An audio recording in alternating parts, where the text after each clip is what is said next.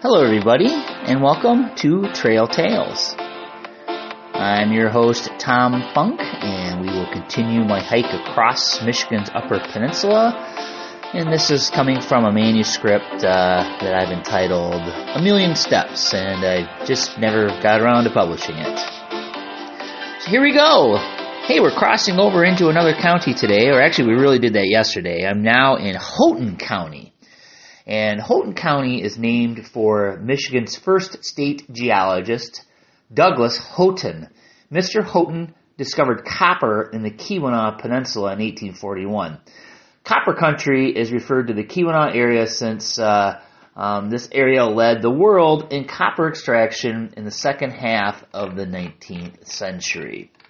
And I do want to note that uh, Native Americans discovered copper in that area many thousands of years before uh, Mr. Houghton came on the scene. Today's date, July 30th, 1998, starting at Bob Lake, ending at Silver Mountain, which is uh, on the edge of the Sturgeon Gorge Wilderness. Uh, 13.5 miles today, with a trip total of 135 and a half miles. Uh, low 55, high is 65. Rain in the morning, sunny at noon and in the afternoon. Bug factor jumps up a little bit to a 2. And uh, since I have to meet my sister later in the day, I have to stick to gravel roads um, down to uh, um, Silver Mountain. On September 3rd, 1964, after eight years of discussion and 66 drafts, an act creating the National Wilderness Preservation System passed under the pen of President Johnson, establishing 54 wilderness areas and national forests in 13 states, protecting 9.1 million acres. Wilderness, according to the act, is to be recognized as an area where man himself is a visitor who does not remain free of permanent improvements such as roads and buildings. Today, there are over 600 designated wilderness areas composing greater than 100 million acres, accounting for about 5% of the U.S. land mass. I wake up to a small burning sensation on my face around 8 a.m. I look at my watch. Yeah, that's about what time it is, 8 a.m. Instead of noticing the time, I notice a small blob that looks like a booger on my wrist. It's a slug. Ew, gross. Fling! Off it goes into the trees. I rub the burn on my temple. Again, a booger. No, it's a slug. Ick! Ick, ick, ick, ick. Now I'm doing a slug dance. I pick these noxious mollusks off my skin. Four, five, six, seven. Looking at my paraphernalia, they are everywhere. Forty or fifty of them. Why they climbed onto me and my stuff will remain a mystery, but how do I get them off? These are the kind that leaves behind some sort of irritant. After grabbing a stick, I slowly flick them from my equipment and myself. Everything is damp, including my backpack, dishes, and the clothes I have hanging up, supposedly to dry. I think it may have rained from about 9 to 2 a.m. last night and pretty hard at times. I stayed dry under my tarp and in my Gore-Tex. Now I must dry out my equipment before starting my day. I string up a clothesline and let the morning sun dry my gear. In the meantime, I devour breakfast. Oatmeal. Today will be a toddle into principal bear territory, or so I think. In the heart of the Ottawa National Forest, I will end my day uh, in the Sturgeon Gorge Wilderness. Rivers and streams abound in this wilderness. Where there are rivers, there are fish, blueberries, and other morsels appealing to bear. The road is back to Pori Road and take that due west until it takes a 90 degree turn to the north. Immediately on the right is Forest Highway 2276 that leads to Sturgeon Gorge. South layered road snakes through the heavily logged forests. I do walk by the occasional cabin and I see a vehicle every hour or so. Clang, clang, clang. I adjust my cup constantly to make it bang as loud as possible. To do so, I must stop. During my first stop, uh, adjacent, uh, to adjust the cup, I look at the ground. What looks like a human footprint, well, uh, yeah, it's a bear track. Not just any bear track, this one is huge. And since it rained last night and I have a track in front of me, this one is pretty fresh. It must be 8 inches long from heel to toe. But it's going from left to right, not down the road in my direction. Clang, clang, clang. My first break is at the intersection of Pori Road and Forest Highway 16. Forest Highway 16 is a paved road, but not enough to, not enough traffic to constitute a highway in my opinion. Since there are no stumps, ditches, or berms, I just rest myself up against a street sign.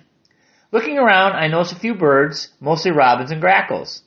One bird, though, looks quite unfamiliar. It lands on a sign that says Bob Lake, four miles. This bird is about the size of a robin, yellowish with some black streaks, oblivious to me, and it has a beak like a finch. I knew it must be an evening grosbeak. This bird breeds in the Upper Peninsula and can be seen in some winters in the Lower Peninsula. It flutters between the sign and the gravel road. Click! Another memory.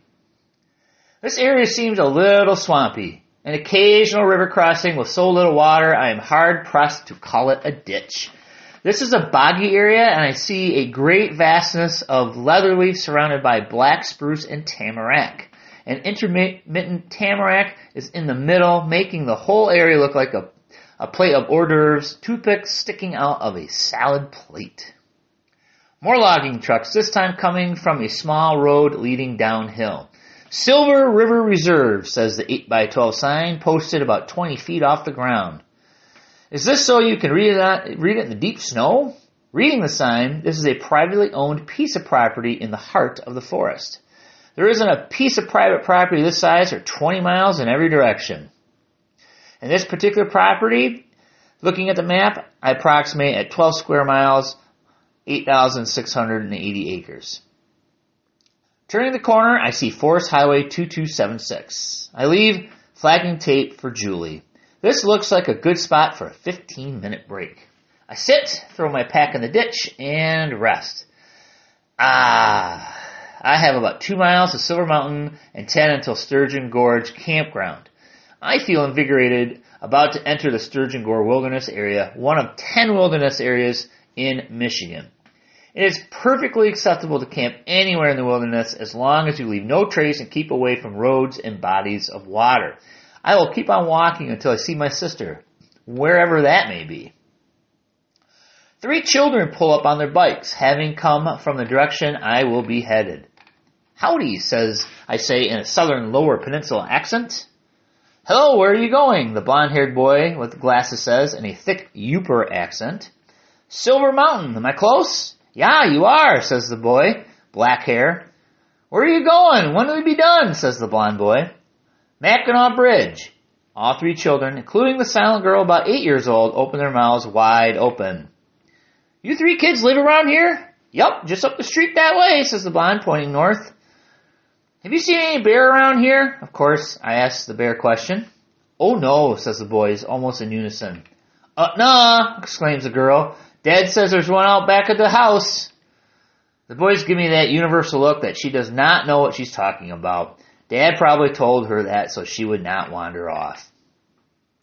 The children head back towards Silver Mountain and I leave my backpack uh, on the ground for a moment. Then I finish my break. I put it on my pack and then I begin to walk again. This road winds until it drops some 40 feet to the Silver River where I decide to take another break. I am feeling relatively drained all of a sudden. The kids show up again. Curious to what their parents did for a living up here, I asked them where they live and where their parents work. No surprise, one kid's dad owns a sawmill, the other two kids' fathers work together and bring logs to the first sawmill. Interesting how things all weave together up here. In another mile, I find myself deep in the Sturgeon Gorge wilderness at Silver Mountain. Silver Mountain is so named because the silver was mined in the area. For years, the Forest Service had a tower at the apex of this mountain. There is a flight of steps leading to the summit and a cavern that people were able to explore at one time. Now a solid steel door is in its place. There's a picnic table and a fire ring. It is dreadfully calm here. This is reminding me of something. There are three vehicles in the lot. one from Minnesota, a minivan, one from Wisconsin, a Buick, and a truck from Missouri. The same truck passed me a little earlier and they waved as they went by. I sit by the table, my pack leaning up alongside a tree, and I'm waiting for the owners of the autos to descend the mountain. I read my book while waiting for my sister and John to show up. It's about 4 p.m. and I can see ominous clouds overhead. The family from Minnesota descends and leaves, never saying hi. A couple belonging to the Buick asked me if I was going to climb to the top. I'm not climbing anything today, I said in a humorous tone. I think they got the idea I walked quite a distance today. The truck full of people from Missouri parked right in front of my current position. Jovially came walking down the mountain. Hey, we saw you with your pack earlier. Where are you headed? Tonight or overall, I ask. They never specify. Overall, the Mackinac Bridge. Jesus, man, that's one heck of a trip, says the oldest man, about 55. He's there what looks like his wife's son, son's wife, and a male teenager. I wonder how the teenager fits in. The son is no older than I am. Maybe his brother? Where'd you start? The father is doing all the talking. Everyone is listening and chuckling to my stories. Ironwood. I'm one quarter of the way done. Boy, not only did that sound good, that felt really good. They are from St. Louis and make frequent trips to the Upper Peninsula. Currently, they are staying at Porcupine Mountains or just driving around today. We talk about my bear story, wolves, coyotes, and wildlife in general. A very nice group of people. These creatures are not all that bad. So I'm sitting there with nothing to do, and I start writing in my journal. Checking off the wildlife I've seen so far today. I write down ruffed grouse, and man, these things are everywhere. Yellow-bellied sapsucker, downy woodpecker, eastern wood pewee, least flycatcher, blue jay, red-breasted nuthatch, white-breasted nuthatch, golden crowned kinglet, American robin, cedar waxwings, which are everywhere. Uh, heck, they're more common than robins in these parts. I also saw red-eyed vireo, white-throated sparrow, and of course my evening grosbeak. Anxiously waiting for Julie and John to show up, I hinge on every sound similar to a motor vehicle. A car is coming up the road, and I'm looking at my watch. It's 6.15, and it's starting to sprinkle. Ah, crap. Car pulls up as I pull out my rainfly and make a quick shelter over my equipment using three trees. The car parks, and two men in their late teens and early 20s climb out of the car. They pop the trunk and pull out some camping gear, a cooler, and I overhear their conversation. I don't think they see me. They're parking right at the base of the stairs about 100 feet from me. Dude, you grab the weed? Don't worry, man. I got it. Let's get going. Slam. The trunk closes. Then they look right at me and freeze. Uh oh. I give them a nervous gesture. How's it going? I say. Not too loud, but enough that they hear me. They don't respond. Then they turn, walk towards the stairs, and continue to glance back at me. Great. Beer, plus teenagers, plus drugs, plus unfriendliness. I wonder what that's going to equal. This is too familiar. So I scribble down their license plate just in case they kill me. Nervously, I collect wood just in case I have to hunker down. It is still spitting rain. Collecting wood, I hear another car pull up. Maybe they brought a gun with them to finish me off. Fortunately, it's Julie and John. A little late, but I'm glad to see them. John pops out of the car first. Sorry we were late, says Julie. We spent a lot of time driving around, says John, giving Julie a look. Seems that John has some sort of attitude going on. I don't know what that's for, but I guess I'm gonna find out. I have to make a phone call, I say, expecting a callous response. John looks befuddled, like he did not anticipate to be carting me around. I have to let the next two persons meeting me know where I'm at and where to meet me. So we load up into the escort and peel off towards M28. We drove around for an hour and a half looking for this place, says Julie.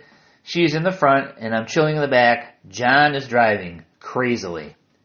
That explains why you're exactly an hour and a half late, I say, realizing I probably shouldn't have said that. They are doing me a huge favor. John is terribly quiet, weaving and spinning through the turns on this gravel Forest Service road. I guess he's perturbed that he either could not find this place like he thought he could, or that he has to haul me around. Tough shit, that was the deal. And that's what they agreed to, uh, to do for me while I was on the trail. Bring me food, bring me money, and cater to my needs, including phone calls. They knew what they were getting into. We had a long talk about this before uh, my trip started.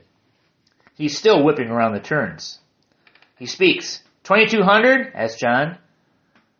I'm looking for 2243, which should bring us to Covington. 2200 brings us to Sidnaw, I say, quietly, apologetically.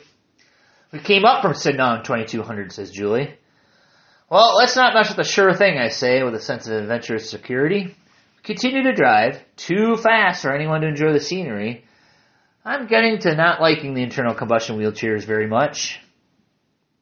Gorgeous gorge down there, I say, trying to be funny. Oomph, says John. Julie starts to hold his hand and whisper to him, probably checking his attitude. Funny, I can't hear what they're saying in this car, but I could hear the teens in the parking lot a hundred feet away. We pass Sturgeon Gorge Campground and stop uh, signs greet us at M28. Sidnaw is one quarter of a mile to the west. There's a sign that says gas, and we head there to find a phone. Luckily, in the middle of nowhere, there is one, and hopefully it will work. I call Don and give him directions to pass along to the next two people who join me on my adventure, uh, Michelle and Sean. I direct Michelle to Sturgeon Gorge Campground where she'll meet me tomorrow. But Sean, where to direct him? There appears to be no campground in the area. Well, looky here, a campground, I say to Don. Where? There? Yeah, I see a mailbox that says campers pay here. There's a small campground behind this gas station. Tell him to meet me at the gas station in Sidnaw. Seriously, dude, there's a sign that says GAS. That's where he needs to be, in Sidnaw, at the gas station. Okay. Any stories? Eh, not really. I've walked through some major logging operations, seen very few people. Well, you are coming upon probably the most boring part of your trip.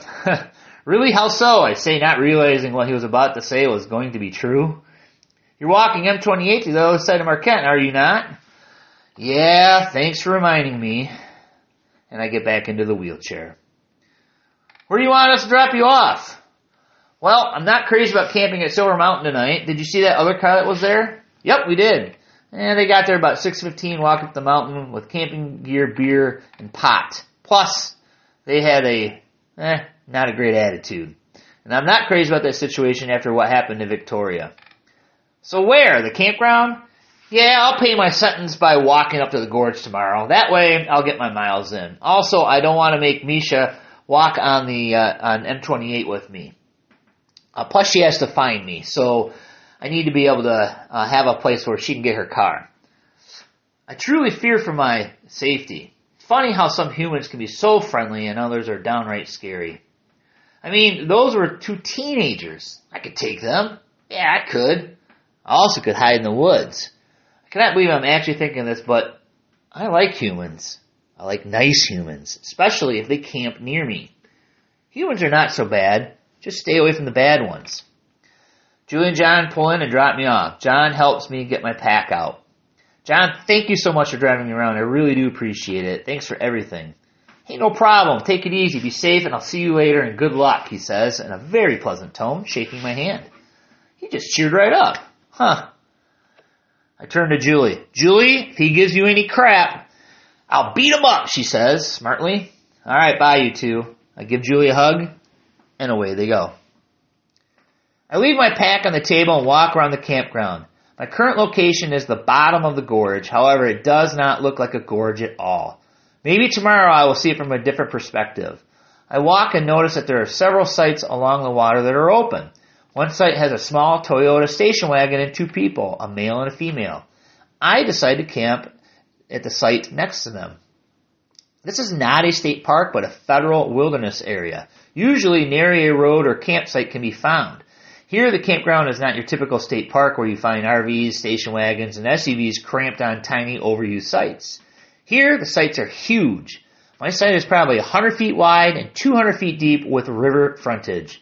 I know people that have paid $25,000 just for the land to build a house on a site like this. I'm renting it for six bucks a night. Who's the sucker now? I set up my bivouac in some trees up by the road, and there's an eight foot wide pole with a hook. For what? I do not know. A picnic table sits alone in the middle of the pad. Thimbleberries separate my sight from the neighbors. Of course, the pit toilet is right across from my sight. Walking down to the river, I detect that the river is missing 75% of its capacity. And I can see my neighbors. Howdy, neighbors, I say, waving. Howdy there, says the female. She's about 45, short, long brown hair and glasses. The male is graying brown and hair pulled back in a ponytail. Tall, he's wearing gray sweatpants.